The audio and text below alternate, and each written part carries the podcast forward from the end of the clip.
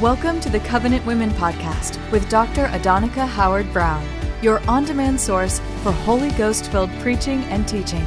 You bring blessing everywhere you go. You bring freedom. You bring liberty. Out of your inmost being will flow rivers of living water. Be refreshed, encouraged, and strengthened as you hear the word today. You know, when I first got married, my husband and I um, had to deal with some things because I was molested as a child. Now, I had always known that everything good comes from God and everything bad comes from the devil. But, and even with that, I was able to forgive the abuser. And actually, my hope and my desire is that he makes it to heaven because nobody deserves hell. But when I got married, I didn't realize that it was causing trauma. So anytime that I had a situation um, where we would try to be together, it would bring flashbacks. And it would literally take me to that point in my life and it would cause issues in my marriage. But then I started reading the word and I asked the Holy Spirit, show me, Father, show me, Holy Spirit, show me, Jesus, how do I overcome this?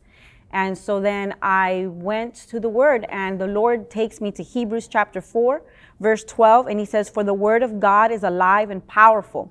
It is sharper than the sharpest two edged sword, cutting between soul and spirit, and between joint and marrow, exposing our innermost thoughts and desires.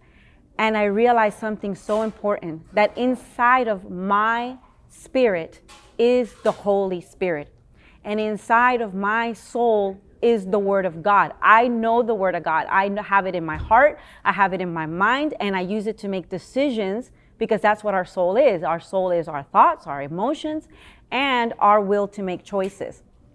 And so I started to think, well, Holy Spirit, you are the one that inspires the word of God. You are the one that brings that word of God into us, and you make that word alive. It's the power of the resurrection, which is the Holy Spirit that brought Jesus back to life. So it's the power of God, the anointing of God that brings that word to life inside of us. And it brings that transformation.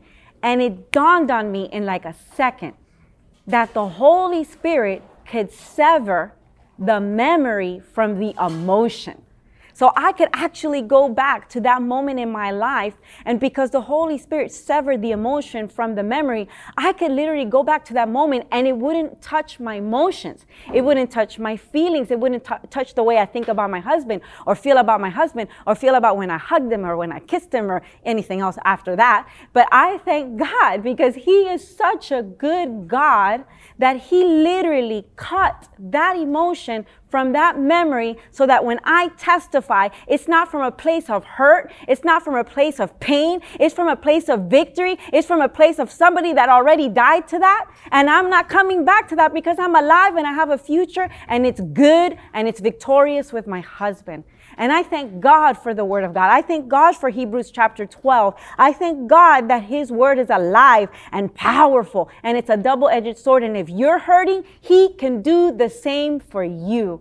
I love my God. I love my word and I love the anointing that makes that word alive in me.